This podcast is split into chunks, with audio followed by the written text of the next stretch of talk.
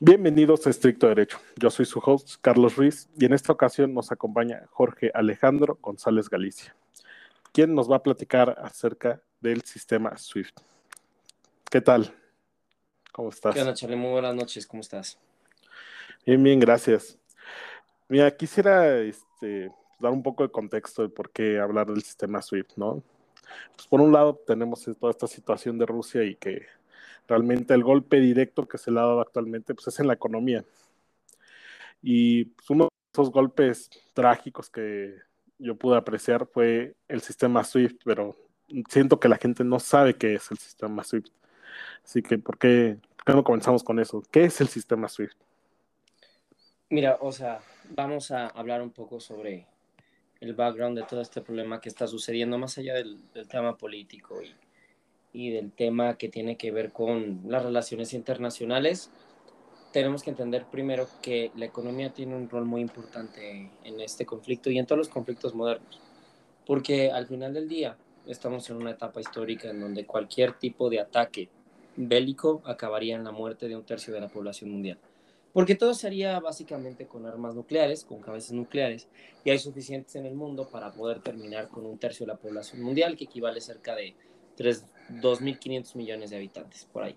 Entonces, hablando de esto, tenemos que entender que las guerras ya se resuelven de otra manera. Y no es porque seamos más pacíficos, es porque si fuera por Rusia, ya estaríamos en una guerra nuclear. Pero Estados Unidos sabe que no le conviene meterse en una guerra nuclear con Rusia, no porque la vaya a perder, porque teóricamente hablando, Estados Unidos está mucho mejor posicionado que Rusia, hablando en temas geográficos. Rusia es un país de 17 millones de kilómetros cuadrados, por lo tanto es más fácil atacar al país más grande del mundo. Pero el tema es que habiendo una guerra de este estilo, se colapsaría toda la economía, se colapsaría todo el, comercio, se colapsaría la producción de materias primas y por ende no solamente habría una destrucción masiva de vidas, sino también una destrucción masiva de la economía y de las finanzas internacionales. ¿no? Entonces Estados Unidos, que básicamente es la base del sistema occidental en, temas económicos, eh, ha decidido optar por otras medidas. Y si bien no han eliminado el sistema SWIFT, el sistema SWIFT es una de las propuestas para poder frenar eh, el ataque desmedido que Rusia está teniendo en Ucrania. Ahora, ya que tomamos esto en cuenta, ¿qué es el sistema SWIFT? El sistema SWIFT es básicamente un sistema internacional de transmisión de mensajes financieros. Con esto me refiero a todo lo que tenga que ver con pagos, cobranzas, estados de cuenta y reportes de una transacción se maneja vía SWIFT. Tú utilizas SWIFT en algún punto de tu vida, yo utilizo SWIFT, todos utilizamos SWIFT. Cuando queremos hacer un pago a cualquier parte del mundo. Eso es básicamente el sistema SWIFT. O sea, realmente es pagos internacionales, ¿no? Para Sí, es el sistema que hace que funcionen los pagos internacionales, básicamente. Ok, vale. Fíjate que hoy en la mañana igual estaba leyendo que Visa y Mastercard están empezando a poner este, sanciones contra Rusia. Justamente este, nuevas tarjetas de crédito y débito que utilicen este, pues, estos medios de comunicación bancarios, pues ya no se van a poder este, utilizar, ya no van a emitir más ya no se ve, van a restringir el comercio igual de esta manera, ¿no?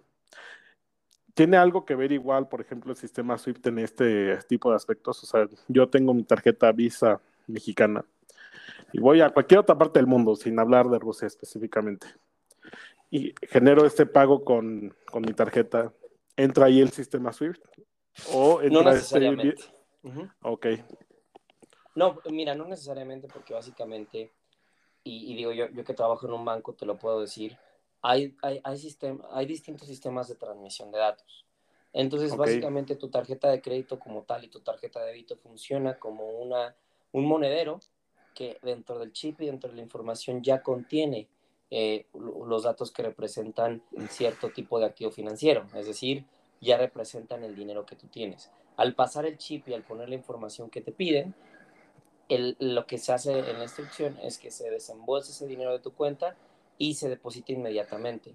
Sí, hay un entendimiento entre el banco receptor y el banco que origina el pago, pero como tal no pasa como un mensaje vía SWIFT. Sin embargo, también utiliza el sistema de alguna manera para la comunicación entre ambos bancos. Entonces, al final del día, el sistema SWIFT está tanto en las transacciones lejanas como las transacciones cercanas, solo que funciona de manera distinta. El sistema SWIFT, en el tema de la transmisión de mensajes, no solamente es que yo te pago y yo te cobro, sino también es que yo como banco te informo que se te ha depositado a ti, banco, banco extranjero, o sea, entre bancos se informa que se ha traspasado gran cantidad de fondos porque dos, o sea, dos partes deciden hacer una transacción financiera. O también para poder revelar estados de cuenta de clientes a nivel internacional. De hecho, en el banco que yo trabajo, nosotros tenemos un producto en donde se lo implementamos a nuestros clientes cuando necesitan mandar estados de cuenta válidos a nivel internacional. Y eso se llama SWIFT MT940, que es un estado de cuenta estandarizado a nivel global, donde se puede hacer la reportería de cada una de las transacciones de las empresas y que hacen válido que las empresas puedan compartir su información de una manera segura y de una manera validada y que así puedan recibir créditos, apoyos y otro tipo de cosas. Entonces, no solamente se va a cómo pago, sino también cómo me comunico con el sistema financiero. Ok, y pues bueno, hablando de todo esto de la comunicación del sistema financiero, pues bueno, ¿qué pasaría en estos momentos con todos los bancos? ¿Y cómo cambiaría la relación de los bancos rusos con pues, todos los bancos a nivel internacional? Pues mira, básicamente si nos ponemos a investigar cuáles son eh, los bancos más grandes del mundo, no vamos a encontrar ningún banco ruso en los primeros 10 o 20 lugares. Yo te diría que hasta más. ¿Por qué? Porque aquí nos tendríamos que ir un poco a la historia de que en temas militares, Estados Unidos y la Unión Soviética, cuando existió la Unión Soviética, eran competencia.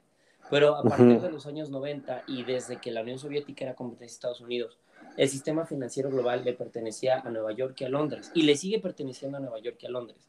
Los bancos chinos sí están creciendo porque hay una gran cantidad de personas en China que necesitan de transacciones financieras, pero eso es en volumen. En cuanto al valor de los activos, en cuanto a la capitalización del mercado, en cuanto a cómo puedo yo recibir inversiones y redistribuirlas y comunicarme con otras instituciones financieras, siguen siendo Londres y Nueva York las capitales financieras del mundo. Entonces, que los bancos rusos tengan problemas no va a afectar a la economía mundial.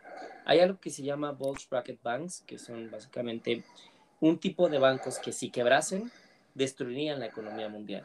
Y ningún banco ruso se encuentra dentro de estos bulge bracket banks, que son bancos de inversión, que son bancos comerciales, que se dedican pues justamente a mantener las economías locales.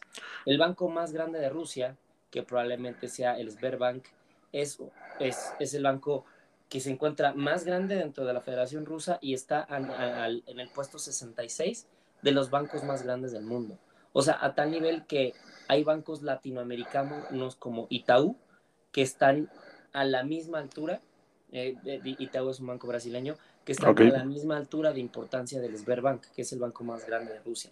Eso te habla de que el potencial financiero ruso no es ni la mitad, ni una cuarta, ni una tercera parte de lo que es Estados Unidos.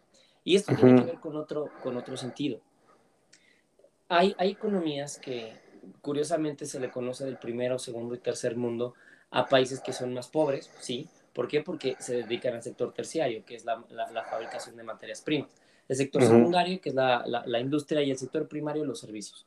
Estados Unidos desde hace ya más de 40, 50 años ha dejado de ser un principal productor de materias primas. Sin embargo, sigue siendo, por mucho, el principal productor de, de, de servicios financieros. El pensar que China y Estados Unidos son competencia económica es completamente erróneo. Porque sí, la economía china es gigante, pero porque China es gigante. Porque la gran cantidad de personas que China tiene hace que haya una gran cantidad de producción de materias primas, producción de ya materias compuestas y exportaciones. Pero la economía china no se compara nunca a la economía inglesa o a la economía estadounidense. Entonces, regresando al punto, los bancos rusos no tienen nada que hacer contra los bancos estadounidenses. O sea, Sberbank no tiene nada que hacer contra JP Morgan Chase, contra Bank of America, contra HSBC, contra BNP Paribas. O sea, no Deutsche Bank, ¿no? Por decir alguno. O sea, realmente no hay manera de que podamos comparar el impacto que tendría el cese de un banco estadounidense contra el de un banco ruso. Simplemente los, los, los, las personas que tengan eh, sus activos financieros ¿no?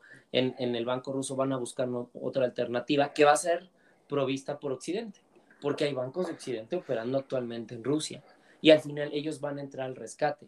si es que quieren entrar al rescate, pero el que se pierda a Rusia dentro de la esfera bancaria internacional no cambia ni modifica nada.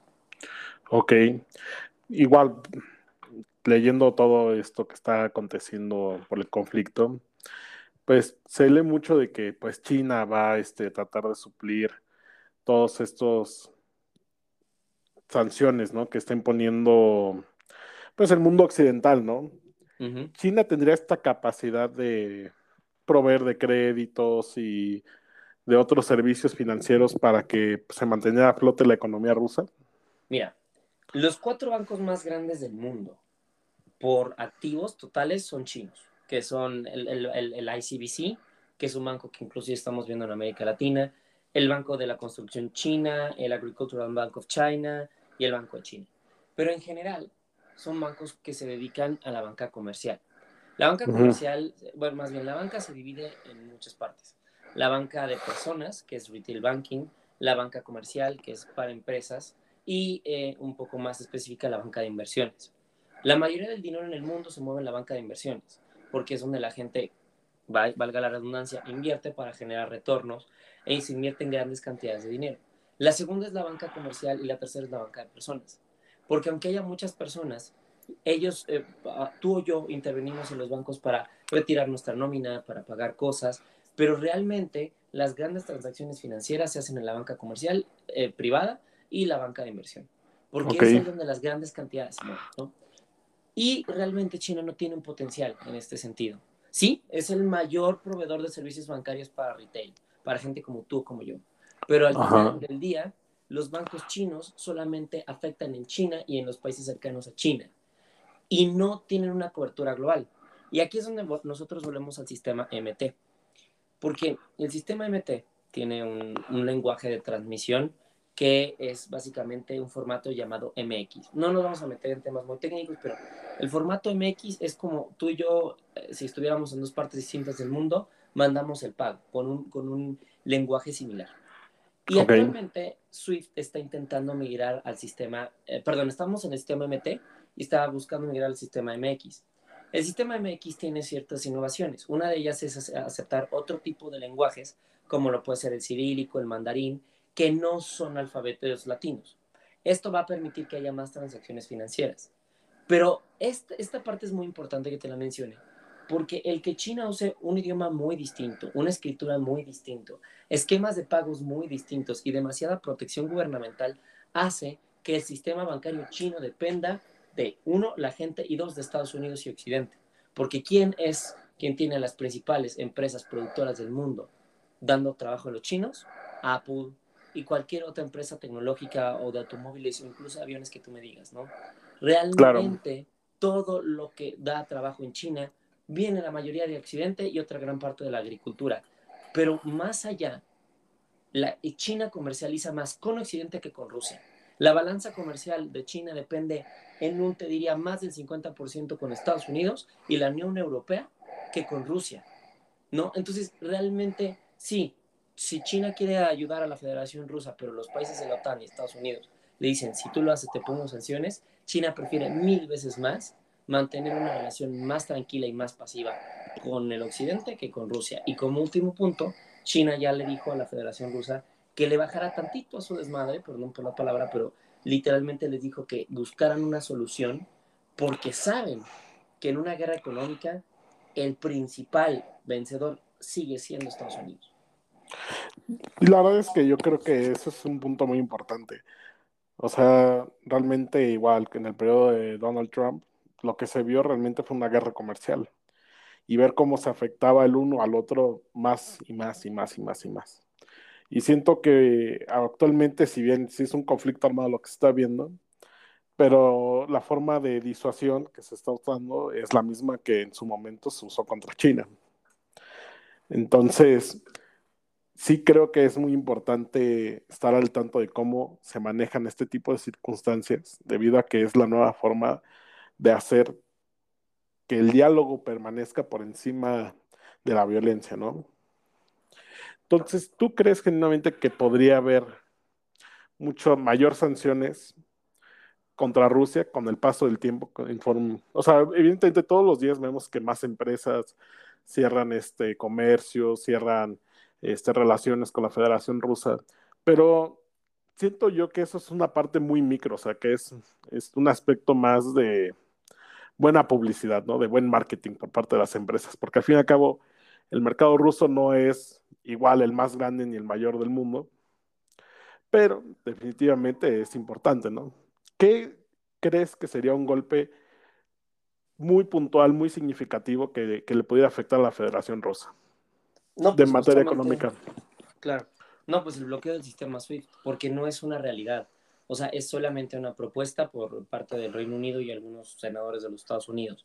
Pero otros países que controlan el sistema SWIFT, como lo es eh, Suiza, como lo es Bélgica, han intentado no llegar a esta, a esta alternativa porque a tu bloquear el sistema SWIFT, todos los pagos de Occidente, todas las transacciones y comercio internacional que fuera hacia y desde Rusia se vería bloqueado, ¿no? Porque realmente ya no pagas en efectivo, pagas por transferencia bancaria. El hecho de que digitalices más las cosas hace que con un solo clic, que con un solo botón tú puedas paralizar el sistema financiero mundial. Entonces, realmente la afectación sería en todo sentido para Rusia, pero la Unión Europea no está tan firme en esta decisión. El paquete de sanciones que puso Biden a Estados Unidos, digo, de, de, de Estados Unidos a Rusia, tiene que ver mucho con, sí, eh, bloqueo de muchas cuentas de Sberbank, que es el principal banco ruso, bloqueo a muchos colaboradores de Putin, pero eso no genera un colapso eh, inmediato, porque los colaboradores de Putin no solamente, o sea, cuando tú eres un millonario y eres un, un jeque en la banca privada, no solamente tienes un banco, tienes relación con todos los bancos. Entonces puedes ir moviendo tus activos dependiendo de donde veas más o menos riesgo. Realmente uh -huh. lo que necesitas es congelar todo lo que entre y venga de Rusia. Hace poquito, me parece que hace un día, eh, se paralizaron todas las eh, entregas de repuestos de aviones estadounidenses y europeos a la Federación Rusa.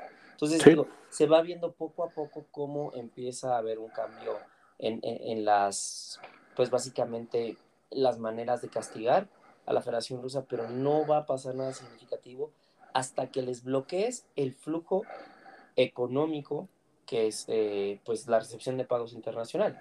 Porque lo que tú y yo hagamos, ¿no? Entre, entre tú y yo, en temas de que yo, tú me pagas pues la deuda del fin de semana o que se lo pagas a una empresa, realmente no genera dinero. ¿Cómo claro. se hacen todas las transferencias de remesas, por ejemplo, de los mexicanos que viven en Estados Unidos y que mandan dinero a sus familias por un wire transfer que al final utiliza el sistema MT? Entonces, mm. si tú le quisieras dar un golpe, por ejemplo, a la economía mexicana, simplemente bloqueale la entrada de remesas y vas a afectar a la población y por ende a los negocios y por ende al gobierno. Entonces todo se desarrolla como una cadena. Ok. Ahora, igual está viendo la posibilidad, y incluso creo que está en uno de los discursos de Putin, era, pues ahora sí, el, el, la entrada de las criptomonedas a Rusia, ¿no? En vista de este temor de que, pues, el cierre de la SWIFT eh, a toda la Federación Rusa, pues, se hiciera efectiva, ¿no? ¿Tú cómo ves esa posibilidad de que las criptomonedas puedan suplir el tema de la SWIFT, o el sistema SWIFT? Pues mira, lo veo muy remoto. Yo no soy un fiel fanático de las criptomonedas. Te diría que si pudiera hablar en contra de ellas, lo haría. Por, por varias cosas, ¿no? Y tenemos que entender que, que las criptomonedas sí son un método del futuro, pero muy del futuro. ¿Por qué? Porque las criptomonedas funcionan con el famosísimo blockchain, que uh -huh. no es lo mismo. La gente piensa que es lo mismo, pero no. El blockchain es el medio que hace que las criptomonedas puedan existir. ¿Y qué es este blockchain? Es básicamente bloques de información que se unen como si fueran una cadena, pero esta información es únicamente validada por miembros de una misma comunidad. No hay ningún gobierno, ninguna institución financiera que pueda validar la, la, legitimidad del blockchain. Carecen de valor comercial, carecen de valor intrínseco y sobre todo carecen de valor fiduciario. O sea, no hay ninguna institución fuerte, ningún gobierno ni ninguna institución internacional que apueste nada todavía por las criptomonedas. ¿Por qué? Porque incluso hasta hay una capacidad límite de producir criptomonedas que son por ahí de 27 millones de, por ejemplo, en el, en el Bitcoin, son 27 millones de Bitcoins y luego de eso ya no hay más capacidad en los servidores a nivel mundial para producir más. Esto te habla de burbujas. O sea, nunca se ha visto tanta variación en el valor de un activo financiero como lo han sido las criptomonedas. La gente les está apostando, pero ¿qué pasa? La gente está comprando algo intangible y cuando lo quiere vender, eh, eh, busca obtener un, rendimiento y una ganancia, pero si todos lo intentaran vender al mismo tiempo, evidentemente esto fracasaría. Y muchas personas lo están viendo así, las criptomonedas ya son algo que ha agarrado una suficiente fama, pero que también tiene tantos jugadores ¿no? Eh, moviéndolas que al final del día están valiendo cada vez menos, aunque parezca que están valiendo más, porque el riesgo que trae una criptomoneda es gigante. Como te repito, no hay ninguna institución física gubernamental eh, y, económica que la respalde oficialmente. Entonces, puede ser que El Salvador permita criptomonedas y con todo respeto, El Salvador no tiene nada que perder.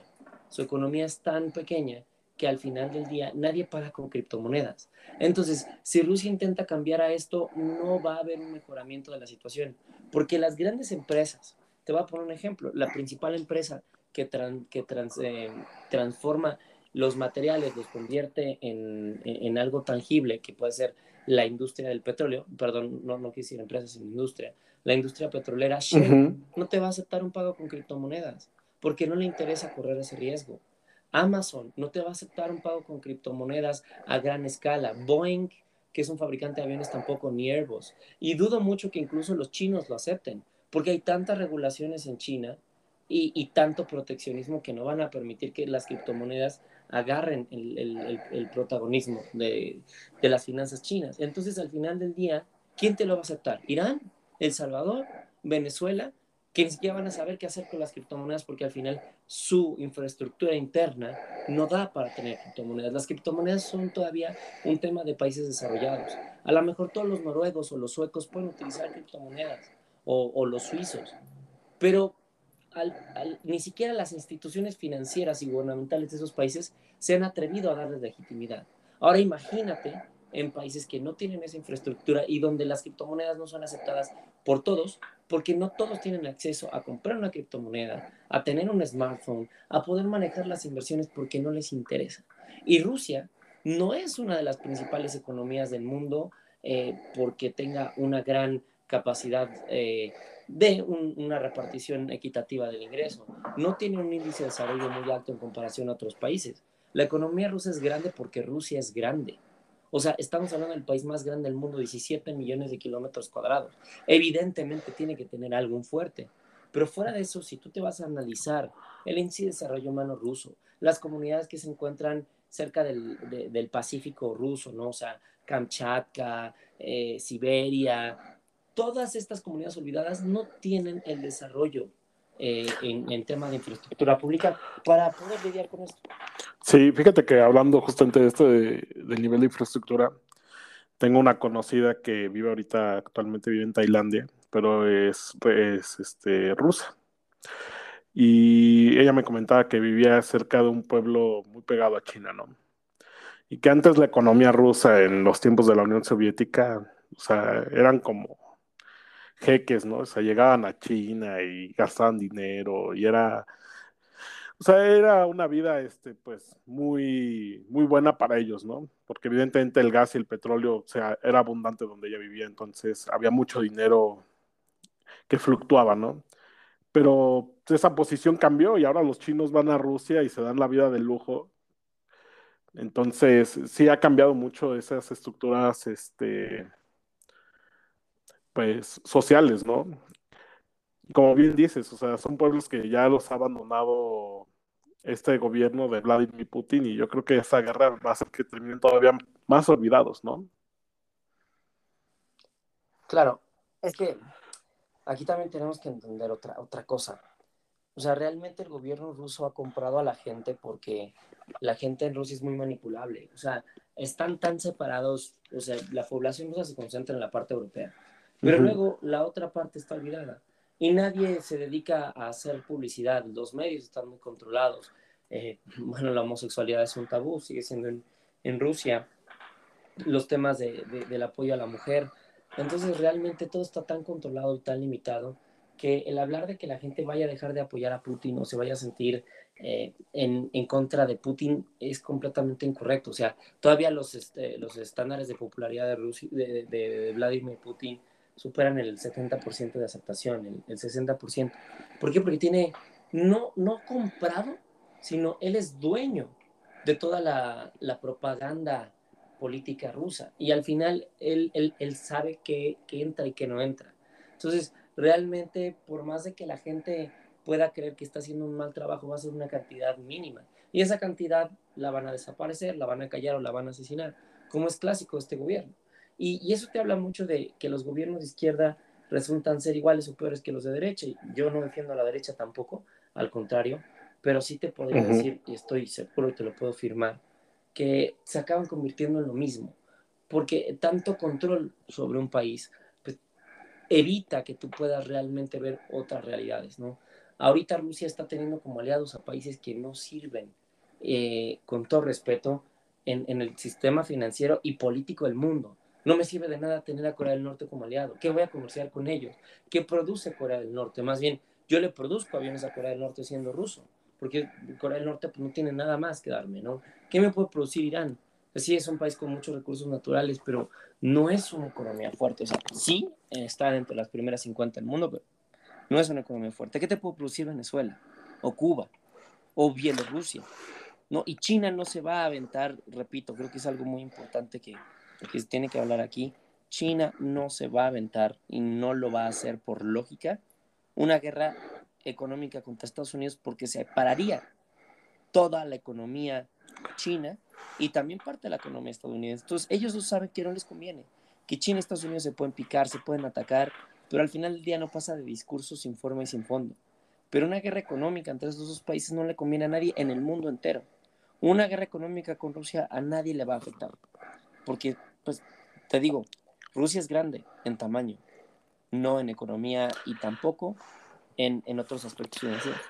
Bueno, pero también, por ejemplo, estaba viendo un reportaje de cómo va a ser la afectación a todos los productores de pan chicos, grandes. Incluso Bimbo, por ejemplo, este, anunció que va a cerrar una de sus plantas en Ucrania y en Rusia. Y en vista de esto, pues también el precio del trigo va a la alza, ya que Rusia es uno de los mayores productores de trigo del mundo. Y sí, yo creo que tiene razón en el aspecto de que, pues, económicamente hablando, pues Rusia va a ser el, va a ser, va a ser el que termina perdiendo, ¿no? Pero ahora sí que las personas de calle como tú y como yo y como la gente que seguramente nos está escuchando, pues sí van a terminar afectadas en cierta medida por todas las sanciones que se le están imponiendo, ¿no? Claro, pero es que esto sucede realmente en cualquier eh, guerra con un país. Independientemente no ha sucedido en, en, Palestina, porque Palestina es un territorio tan pequeño Israel son territorios tan pequeños que eh, no importa mucho la, la, afectación en tema de recursos naturales. Pero claro, o sea, Rusia volvemos al mismo. Geográficamente es el país más grande del mundo y, y hay muchos climas dentro de Rusia, la mayoría sí tienden al frío, pero hay otro tipo de climas que permite la producción de muchas materias primas. Entonces, de alguna manera, claro que va a haber afectaciones, lo estamos viendo en el precio del gas natural. ¿Por qué? Pues porque la mayoría de las tuberías de gas natural pasan por debajo de Ucrania para llegar a Rusia y para ser vendidas a, a la Unión Europea. Entonces, obviamente va a haber afectaciones como lo habría una guerra entre dos naciones que tienen industrias de importancia, eso siempre, ¿no? Vamos a ver una alza de precios momentánea, esperemos que, que no se mantenga por mucho, pero al final del día, en el tema financiero, la nueva solución a, a las guerras modernas, y, y, digo para, para, poder finalizar, ¿no? En, en, tres puntos, ¿no? Las guerras se van a pelear dentro de, los, de las principales bolsas de valores, dentro de las principales eh, eh, secretarías de Estado que se dediquen al control del dinero, a los activos financieros. O sea, la, guerra realmente del 2021 en adelante, y yo te diría que desde el 2010, tiene que ser financiera y va a ser así. Afganistán no funcionó, Irak no funcionó. Ya las guerras físicas son una pérdida de tiempo y una pérdida de activos. Y Estados Unidos ya no es una economía de guerra.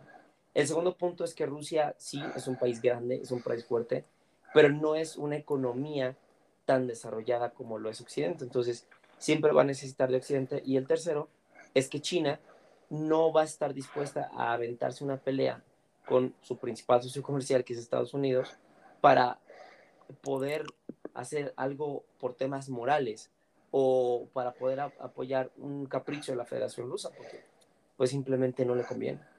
Claro, por supuesto, sí, económicamente no es viable y como bien lo comentabas, pues cuando las, bueno, cuando las empresas que más emplean a población son occidentales, pues no te conviene que le pase lo mismo que a la Federación Rusa, ¿no? Que todas las empresas empiecen a salir de, tu territorio y que se empiecen a posicionar en otros países del sudeste asiático como Vietnam, Tailandia, etcétera, ¿no?